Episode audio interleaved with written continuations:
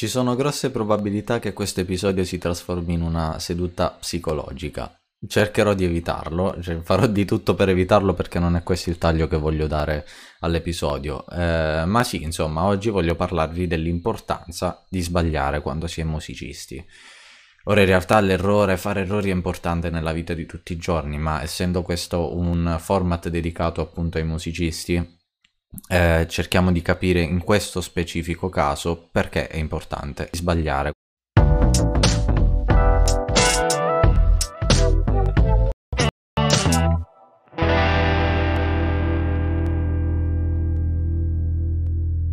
Bene, bentornati. Vi ricordo che questo format lo trovate sul mio canale YouTube eh, cercando il canale Marco Ielpo o sulle principali piattaforme di streaming cercando il podcast Musicista Smart. In questi episodi parliamo un po' della vita e della professione del musicista al giorno d'oggi con un raggio di azione molto ampio, eh, quindi ci sono argomenti di tutti i tipi. E oggi parliamo dell'importanza di sbagliare, dell'importanza degli errori quando si è musicisti.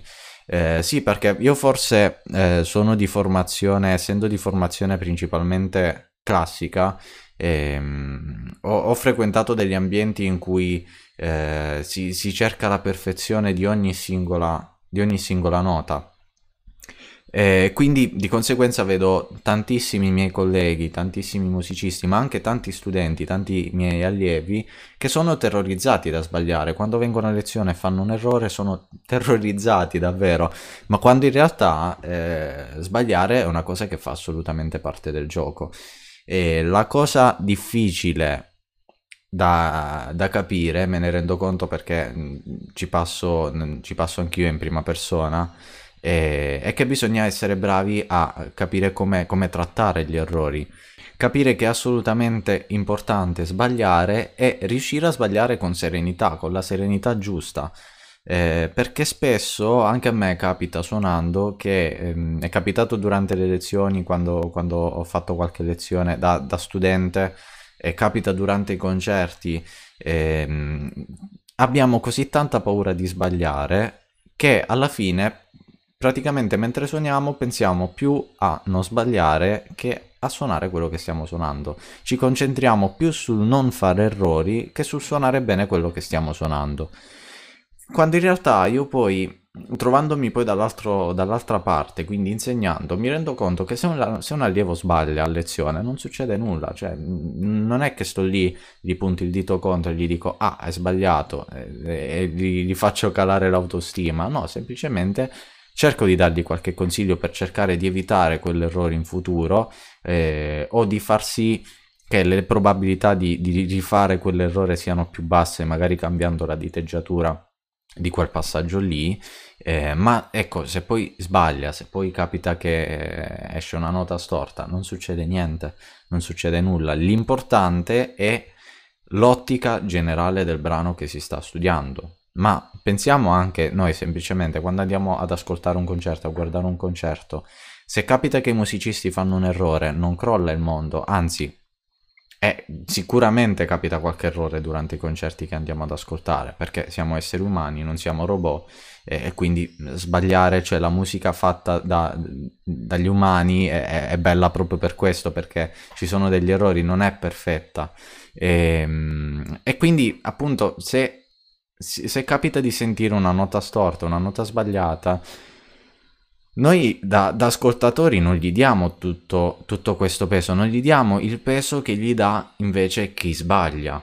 Un po' di tempo fa mi sono ritrovato ad assistere a una lezione che mh, da questo punto di vista è, stato, è, stato, è stata illuminante, nel senso che ehm, io già sapevo che l'errore non fosse una cosa da esorcizzare così tanto eh, ma questa lezione qui me l'ha confermato. In pratica, eh, questo chitarrista bravissimo eh, stava facendo lezione a una bimba di, non so, avrà avuto 10 anni, 11 anni, non, non di più, e gli stava facendo fare un po' di esercizi di, di, improvvisazione su una scala pentatonica. Quindi c'era una backing track in sottofondo e questa bimba suonava delle note ad una, ad una distanza, ad un tempo ben preciso eh, che avevano stabilito usando le note della, della pentatonica relativa.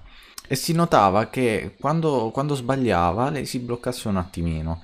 E, ehm, e questo insegnante invece continuava a dirle, ogni volta che faceva un errore, continuava a dirle vai, va bene, va bene sbagliare, vai avanti, riprendi, riagganciati, eh, riparti. Ma glielo diceva con una serenità eh, davvero rassicurante, con una, con una tranquillità rassicurante. E questo proprio per farle capire che capita di sbagliare, pazienza, non, non succede nulla, non crolla nessuno. C'era un detto che diceva eh, qualcosa tipo solo chi non fa nulla non sbaglia mai, una roba del genere.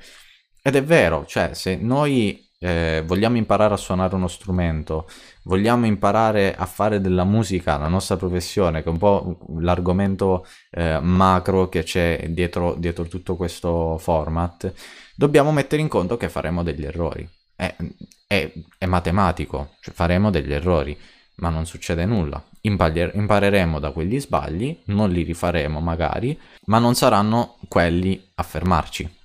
Quindi prendiamoci permettiamoci il lusso di, di sbagliare con più serenità. Eh, cerchiamo di accettare il fatto che eh, nella, nostra, nella, nostra, professione, durante le nostre sessioni di studio, durante i nostri concerti, sbagliamo, sbaglieremo, continueremo a farlo, ma non è un problema se sappiamo come trattare quell'errore, se sappiamo sbagliare con serenità. Anche perché spesso dagli errori in realtà nascono delle opportunità. Eh, pensiamo per esempio, mentre studiamo, noi sbagliamo una frase, una frase musicale, sbagliamo una nota, ci fermiamo e cerchiamo di correggere quell'errore, di studiarci quel passaggio lì per fare in modo che poi non sbaglieremo le volte successive. E magari grazie a quell'errore, eh, dovuto magari anche ad una distrazione, non a un'incapacità o dalla, ehm, ad una diteggiatura sbagliata, per esempio, da quell'errore lì noi ci fermiamo, studiamo quel, passa- quel passaggio e magari scopriamo che possiamo dare un'intenzione diversa a quel passaggio, possiamo dargli un'altra sfumatura che ci piace ancora di più di quella che avevamo in testa prima di sbagliare. Quindi in realtà può capitare anche che dagli errori eh, nascano delle grosse opportunità. Tanti brani, tanti brani, tanti passaggi, tanti riff, tanti soli sono nati da degli errori Tanti giri musicali sono nati da degli errori e se voi scrivete musica provate a riflettere un attimo su questa cosa qui, che almeno per me vale e sono sicuro che valga anche per voi. Sono quasi certo che alcuni dei passaggi che vi piacciono di più della musica che avete scritto voi sono nati dai vostri errori, sono nati da ehm, magari una frase che voi avevate in mente in un certo modo, che poi una volta, un giorno avete suonato male e vi siete resi conto che se invece di, della nota che avevate pensato ne suonate un'altra, quella frase funziona molto meglio. Perché appunto, storicamente, tanta musica bella è nata da errori e sono proprio quegli errori ad aver reso bella la musica in questione. Quindi prendiamoci, ripeto di nuovo, eh, diamoci, concediamoci il lusso di sbagliare, facciamolo con serenità, non succede niente, mettiamo in conto e diamo per scontato che sbaglieremo e continueremo a sbagliare e che fa parte semplicemente del nostro percorso. Se noi sbagliamo vuol dire che stiamo in, in qualche modo eh, anche migliorando, stiamo continuando per la nostra strada, di conseguenza quell'errore ci porterà poi a dei miglioramenti. Grazie mille per avermi ascoltato, fatemi sapere che cosa ne pensate di questa riflessione, ditemi la vostra e ehm, se state ascoltando il podcast vi ricordo che trovate anche gli altri episodi sulle principali piattaforme di streaming cercando il podcast Musicista Smart. Se invece state guardando il video su YouTube date un'occhiata agli altri video del, del format eh, perché potreste trovare degli spunti interessanti. Vi ringrazio davvero di cuore e vi saluto. Alla prossima!